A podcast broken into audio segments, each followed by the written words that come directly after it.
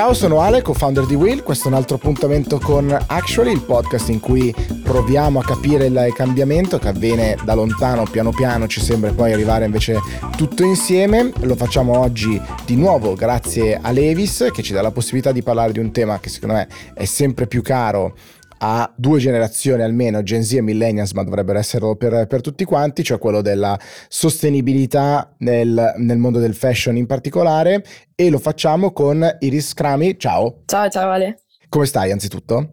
Tutto bene, tutto bene. Finalmente anche si vede un po' di sole qua ad Amsterdam. Ah, fantastico, fantastico. Città meravigliosa dove venivo spesso, culla di tantissime start-up. Ti senti esatto. sei in mezzo all'innovazione. Esatto, esatto. Beh, direi che sono felice di avere un po' questi due ambiti. Poi ovviamente si, parliamo anche di moda, di fashion e quindi la parte italiana è fondamentale e quindi anche questo aspetto di tecnologia e startup qua in Olanda sicuramente è super importante per noi.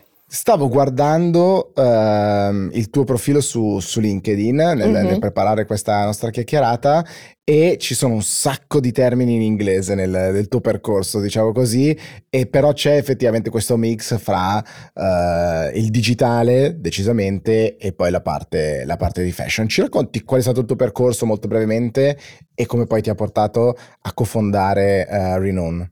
Sì, allora io sono nata e cresciuta a Milano e università all'estero, varie esperienze. Eh, tra l'altro, appunto, da una di queste esperienze sono tornata dicendo a mio padre: Papà, io voglio diventare la Chief Sustainability Officer di una multinazionale. Non so se esista come eh, se, è qualcosa che effettivamente è là fuori, ma ehm, è qualcosa che mi appassiona tantissimo perché proprio eh, mi ricordo di aver studiato un caso eh, proprio di un'azienda che aveva messo insieme un impatto sociale e ambientale con il fare business. E questa cosa mi ha colpito molto. E poi effettivamente ho iniziato la mia carriera come persona molto pratica e solution oriented nella tecnologia e poi la moda ovviamente è un'industria creativa che da sempre, ma da sempre mi appassionava tantissimo. E mi sono proprio quindi trasferita qua in Olanda per lavorare in global brands, eh, sempre comunque in ambito di innovation, andando appunto a fare scouting di start startup e anche esplorando e costruendo una startup interno ad una multinazionale proprio.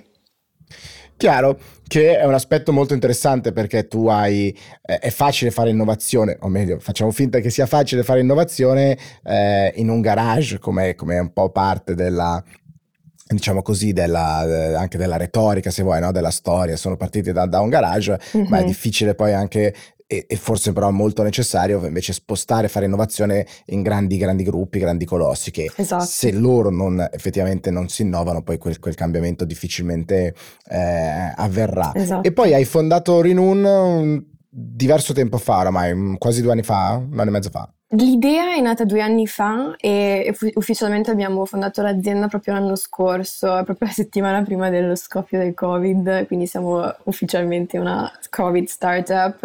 Ah, quasi, siamo quasi coetanei con Will praticamente, anche noi abbiamo avuto esatto. questo fantastico destino. Esatto, e, ehm, e sì, proprio l'idea è nata come consumatrice, nel senso che proprio mi sono ritrovata a vedere quanto fosse grande il problema di un consumatore nel momento in cui um, decidi effettivamente di avere un impatto con i tuoi acquisti. Io da tempo appunto avevo, trasfer- avevo iniziato questo mio percorso sulla sostenibilità con il cibo insomma uno si inizia a domandare che cosa sto mangiando, da dove deriva, anche con eh, esplorando varie diete, credo che è una cosa che un po' tutti stiamo facendo.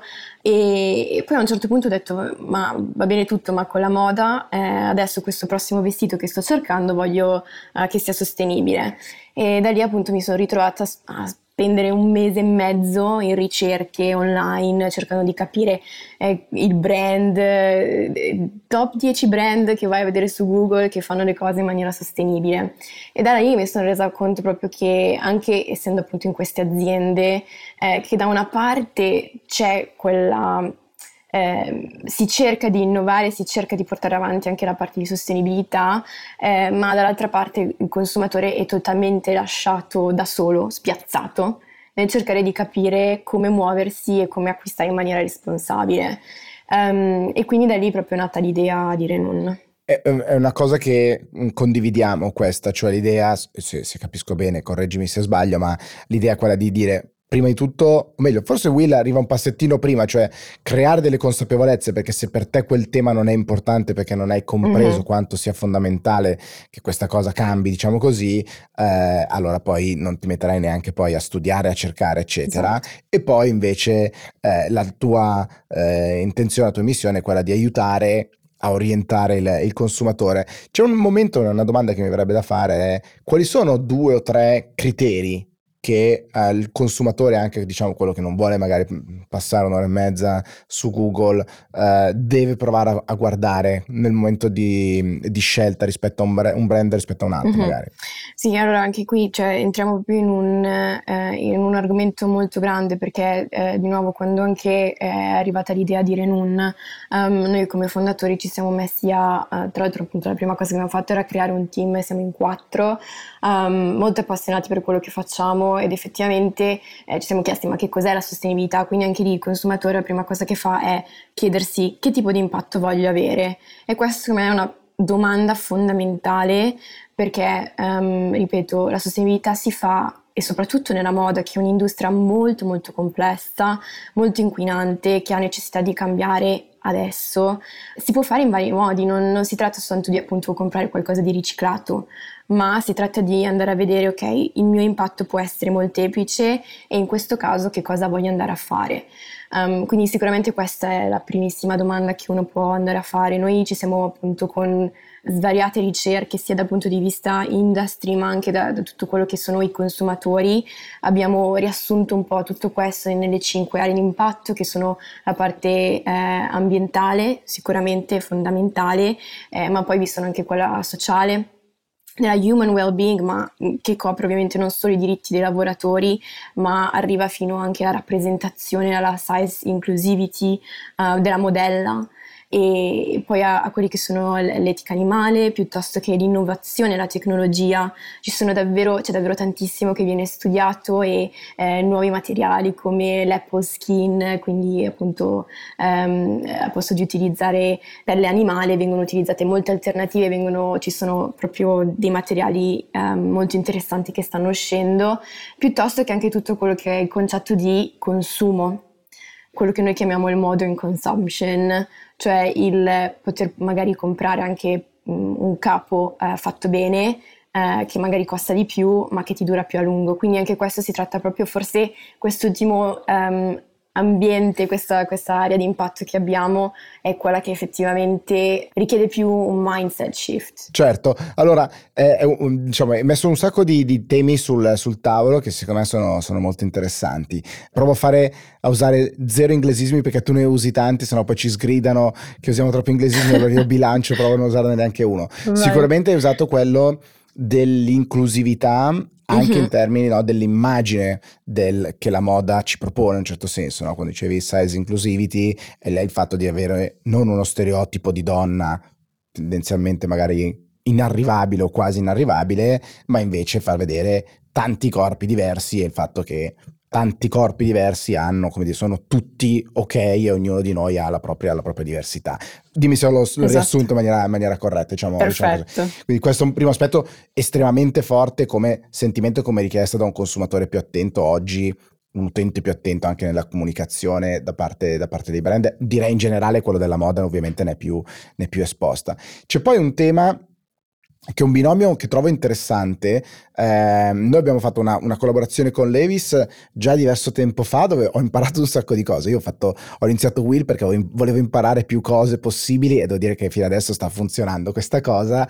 Eh, mm-hmm. Il binomio no, tra lo sviluppo tecnologico e la riduzione dell'impatto eh, di quelle che sono oggi le nostre abitudini eh, di, di consumo. Quindi puoi sì comprare dei nuovi capi se quei capi sono fatti in maniera tecnologica tale da ridurre il loro, il loro impatto sull'ambiente. Certo, qualcuno potrebbe dire no, bisogna, non bisogna comprare, bisogna eh, riutilizzare, è vero, però diciamo ci sono, ci sono questi due effetti che, che, possono in un certo senso compensarsi e andare insieme. E su questo eh, e nei giorni scorsi eh, ho intravisto uno scontro fra Greta Thunberg, ad esempio, e Kerry, l'inviato speciale di Biden sui temi eh, appunto del, del cambiamento climatico. Kerry è un super attivista su, su questo fronte, che però diceva mm-hmm. ci sono tecnologie davanti a noi che non conosciamo neppure, che probabilmente ci consentiranno di non dover stravolgere i nostri le nostre abitudini, eh, i nostri comportamenti in generale, perché riusciremo con la tecnologia a ridurre il nostro impatto sull'ambiente. E Greta gli ha risposto un po' piccata, mettiamola, mettiamola così.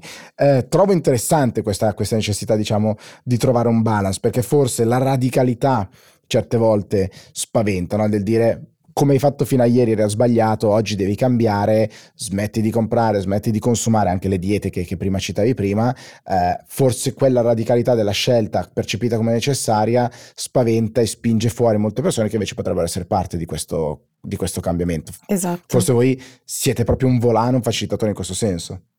Esatto, cioè ehm, hai toccato un punto fondamentale, nel senso che quello che in realtà anche corre non vogliamo fare è proprio dare la possibilità a tutti di fare parte di questo movimento, per cui anche noi come consumatori giochiamo un ruolo fondamentale, cioè proprio io l'ho visto anche lavorando nelle grandi aziende, um, anche, anche appunto Levis, più appunto noi come consumatori supportiamo quello che loro fanno dal punto di vista positivo verso eh, appunto temi di sostenibilità e più l'azienda anche investirà e metterà quelle che sono le risorse dentro questo argomento, quindi credo che proprio ci sia una necessità di da una parte sì, andare avanti con eh, l'innovazione e la tecnologia, ma allo stesso tempo anche accelerare quella che è eh, l'adozione e iniziare dal, proprio dal piccolo, da quello che si può e da, dalle cose che più si avvicinano a quello che è la propria visione personale della sostenibilità ed è proprio quello che anche noi con, con la nostra piattaforma stiamo, stiamo facendo. Bella questa cosa, come faccio ad alimentare una mia visione personale della sostenibilità e cosa, cosa la guida secondo te? Sono vari elementi, sicuramente anche la cultura. Quello che vediamo noi, ad esempio, è che è molto difficile dire a noi italiani um, proprio eh, lascia la pelle e, e, inizia a consumare soltanto cose fatte appunto in maniera vegana. È sicuramente qualcosa che comunque ci fa piacere anche esplorare, ma abbiamo una cultura che ci lega molto nel profondo alla pelle um, e anche si basa appunto gran parte del, della nostra industria e, ed è un un elemento fondamentale. Dall'altra parte appunto ci sono anche modi responsabili eh, per appunto produrre la pelle e quindi perché non iniziare da lì. Mentre ci sono poi altre culture come qua ad esempio in Olanda ehm, in cui non sono molto legati a, ad alcune cose mentre sono magari legati ad altre, so, ad esempio il minimalismo o anche proprio la cultura del vegano è molto più estesa qui, quindi si tratta proprio di mettere insieme quella che è la nostra cultura personale, le nostre credenze personali e poi anche le informazioni a cui siamo esposti dzieci e poi eh, fare un percorso nell'acquisire più informazioni e sempre di più essere appunto eh, consumatori responsabili. Comunque non possiamo chiedere, perché appunto noi tutti non possiamo eh, anche avere la pretesa di diventare scienziati e sapere nel dettaglio che cosa significa la certificazione e che cosa è meglio fare e non e proprio per questo eh, abbiamo visto che era fondamentale fare questo bridge ed aiutare i consumatori da un certo punto di vista um, avere un'informazione semplificata eh, ma anche appunto fare man mano dei passi insieme. Hai davanti a te, diciamo anche solo virtualmente, eh, perché siamo a distanza come, come tante cose in questa, in questa fase, eh, un utente proprio esattamente quello che, quello che hai descritto. Eh, non ho un dato specifico su questo, ho un dato più generico. Il dato generico è che il 66% delle persone che sono state intervistate da un sondaggio diceva temo di non avere gli strumenti per comprendere se una cosa che è davanti a me è una fake news oppure no. Mm-hmm. Uh, io non ho quel dato rispetto al greenwashing eh, o diciamo se una comunicazione è reale o meno rispetto a quello che, che mi dà un, un'azienda, però sento di avere quella, quella paura. Quindi eh, provi magari a guidarci eh, in come possiamo orientarci minimamente, perché come dici tu non possiamo essere tutti dei, dei, super esperti, e se ci fai un paio di esempi concreti in come Rinun può anche aiutarci in, su questo fronte. Sì, certamente, guarda Ale, comunque il greenwashing è proprio, cioè, mh, mm, è un'ottima domanda perché è una cosa rischiosa, perché più che eh, cioè, si tratta proprio di Mm, far finta di, di, agire quando appunto dovremmo farlo. Ma tu pensi che sia ancora possibile? A me stupisce questa cosa, scusami, ma sì. mi sembra che in un'epoca no, nella quale siamo in un certo senso chiunque fa qualcosa è ipercontrollato perché contro di te se vuoi ci sono 7 miliardi di persone, 6 miliardi di persone connesse potenzialmente che dicono non è vero, ce n'è uno, basta uh-huh. uno, che la, uno, uno che la sa in giro per il mondo e poi quella cosa potenzialmente diventa globale mi sembra una pratica così rischiosa, ma perché esiste ancora una cosa di questo genere?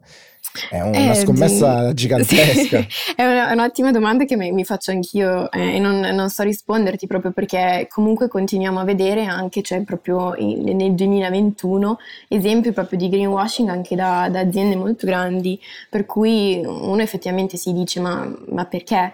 Ed sono proprio quei claim esagerati che sono appunto questo campanello di allarme che appunto si focalizzano su una singola attività, come ad esempio ho cambiato il packaging, eh, il packaging sì è fondamentale e infatti anche molti dei, dei nostri utenti eh, su Renun dicono che è una cosa fondamentale, eh, ma sicuramente non vai ad acquistare da un'azienda solo perché ha cambiato il packaging che in alcuni life cycle assessment, che sono appunto strumenti per andare ad analizzare eh, l'impatto eh, che eh, un capo o un prodotto può avere, il packaging è meno dell'1%, quindi effettivamente sono altri elementi anche da andare a guardare. Quindi si tratta proprio di guardare oltre il messaggio che viene mandato e farsi delle domande. Eh, questo è proprio il numero uno, il campanello d'allarme numero uno è quando un claim sembra è totalmente esagerato, ecco. Troppo bello per essere vero. To esatto. Eh, tra l'altro tu adesso nella, nella, traduzione adesso ti ho forzato a non usare inglesismi, ma ovviamente vivendo in un contesto internazionale ti verrà, ti verrà complesso, perdonami, volevo complicarti la vita, ma tu hai detto life cycle assessment, che secondo me è un concetto molto interessante, cioè, e qua di nuovo un profano magari fa più fatica come, come me, eh, nel comprendere per intero mm-hmm. no, la, vita, la vita di un prodotto e la sostenibilità poi eh, non è solo la sostenibilità in termini dell'impatto sull'ambiente, ma anche in termini, ad esempio, della filiera produttiva qual è il trattamento per i dipendenti, per i lavoratori nei vari momenti della, della vita di quel capo, eh, sono tutti pagati, sono pagati con uno stipendio minimo corretto, via discorrendo, no? Esatto, e il life cycle assessment eh, va proprio anche a guardare quello che è l'impatto di un capo durante tutta la sua vita, quindi non soltanto nel momento in cui appunto noi come eh, eh consumatori andiamo ad acquistare quel capo, ma poi anche cosa succede quando lo utilizziamo, quindi con i lavaggi e poi anche dopo, cioè cosa succede a questo capo quando eh, ha finito il suo ciclo di vita. Cosa vedi tu nel futuro? Cioè, pensi che o vedi dei trend già oggi per cui l'industria della, della moda, che è accusata di essere, e, e, e lo è effettivamente, tra, tra, le più inquinanti, ha uno sviluppo Uh, magari supportato dalla tecnologia o supportato, non lo so, dimmi, dimmi tu, uh, più sostenibile oppure prima di tutto è un tema di comportamenti dei consumatori? Sono entrambe le cose, devono andare appunto avanti in parallelo, ma uno shift, eh, un cambiamento molto importante che sta avvenendo e anche nella mente di noi come consumatori è quello eh, di iniziare a pensare in maniera circolare, cioè non pensare solo oh, devo appunto uscire fuori, mi serve un vestito nuovo, quindi lo vado ad acquistare a comprare. Appunto, devo uscire fuori, mi serve, eh, voglio mettere un vestito, ok? Ho varie opzioni davanti a me. Posso comprarlo nuovo in maniera responsabile, oppure posso anche comprarlo usato, oppure perché dato che è un vestito che magari comprerò e eh, userò solo una volta, perché comprarlo, ma lo posso noleggiare e così posso appunto permettermi anche un designer, un vestito da designer, eh, pagarlo per ovviamente una frazione di quello che è il prezzo, ma non avere un, un, materiale, un qualcosa che rimane nel mio armadio per sempre e che non userò mai più. Quindi quello che mh, mm, noi vediamo come veramente un cambiamento è proprio questo, cioè anche la moda sta diventando un accesso, cioè io entro in contatto con questo prodotto e ne faccio utilizzo, ma non necessariamente eh, lo posseggo. Sì, questo è, è il trend più forte forse tra soprattutto millennials, Gen Z ci sono dei dati un po' contrastanti, qualche settimana fa parlavamo di sharing economy nell'ambito della mobilità uh-huh. in particolare ed è sempre lo stesso concetto, cioè tu esatto. eh, per la sharing economy, no? cioè tu vuoi il buco, non vuoi il trapano, il trapano lo userai due volte nella tua vita, invece il buco ti serve in quel momento e basta, però tante volte ti trovi a comprare, diciamo così, quel, quel trapano che non ti serve, allora l'idea del usiamo meglio le risorse che abbiamo che così può avere molto più senso a livello economico e ovviamente in termini del, delle risorse utilizzate per creare quel bene o quel, o quel servizio. È un tema incredibilmente mh, affascinante per quanto, per quanto mi riguarda e perché va nella, nella nostra quotidianità, nei nostri comportamenti eh, quasi quotidiani. Chi è il vostro utente uh, più tipico? In questo momento ci stiamo anche noi focalizzando molto appunto su una sorta di consumatore come me, nel senso che io sono la, l'utente numero uno mm-hmm. di eh, Renone, ovviamente come founder, normalmente quando crei anche un prodotto che risponde alle tue esigenze ovviamente aiuta, come fai, stai facendo tu appunto Ale da, da questo punto di, certo, vista. Assolutamente. E, um, quindi sì, ci stiamo focalizzando molto su questo tipo di utente um, che effettivamente um, ha iniziato sa già l'impatto della moda, vuole già comunque avere un, un, suo impatto positivo, è solo che davvero è difficilissimo poterlo fare. E quindi noi appunto come, come app che andiamo a, a prendere quello che sono la disponibilità di capi da molteplici siti in contemporanea, quello che facciamo è che come, un po' come Spotify, quindi ti facciamo scegliere che tipo di impatto vuoi avere, i tuoi gusti di stile e poi da lì entri in un'esperienza in cui eh, scopri brand, capi di abbigliamento, ma anche hai questa informazione compatta e a portata di mano e quindi davvero per le persone che sono anche responsabili del loro tempo effettivamente possono far parte di, questa, di questo cambiamento in maniera um, easy come alla fine è qualsiasi cosa che facciamo a portata di click. Certo, e quindi voi siete un partner per i produttori potenzialmente, cioè un produttore esatto. responsabile ha voglia il più possibile no, di, parlare, di parlare con voi. Forse la, la, il concetto che più riassume tutto è un po' una sorta di, di Spotify. Noi vediamo, um, noi facciamo partnership con i brand, con le piattaforme, anche molti brand, ma anche con le piattaforme di seconda mano e anche di noleggio, proprio per creare questa esperienza completamente diversa di, di accedere alla moda. Ok, chiaro, mi piace molto anche l'esempio con, eh, diciamo, con, Spotify, così è più chiaro. Iris, intanto grazie mille per esserci venuta a trovare per questa chiacchierata in cui ho imparato molto e mi farebbe piacere se tornassi nelle prossime, nelle prossime settimane parliamo ancora di eh, come sconfiggere, diciamo così, il greenwashing eh, attraverso una maggiore consapevolezza. Grazie, grazie a voi e sicuramente di questo argomento parlerei per ore, quindi volentieri. Questo è il criterio di base con cui scegliamo le persone in Will, quindi esatto. sei parte di questa famiglia. Fantastico, grazie ancora. Ciao a tutti. Ciao ciao.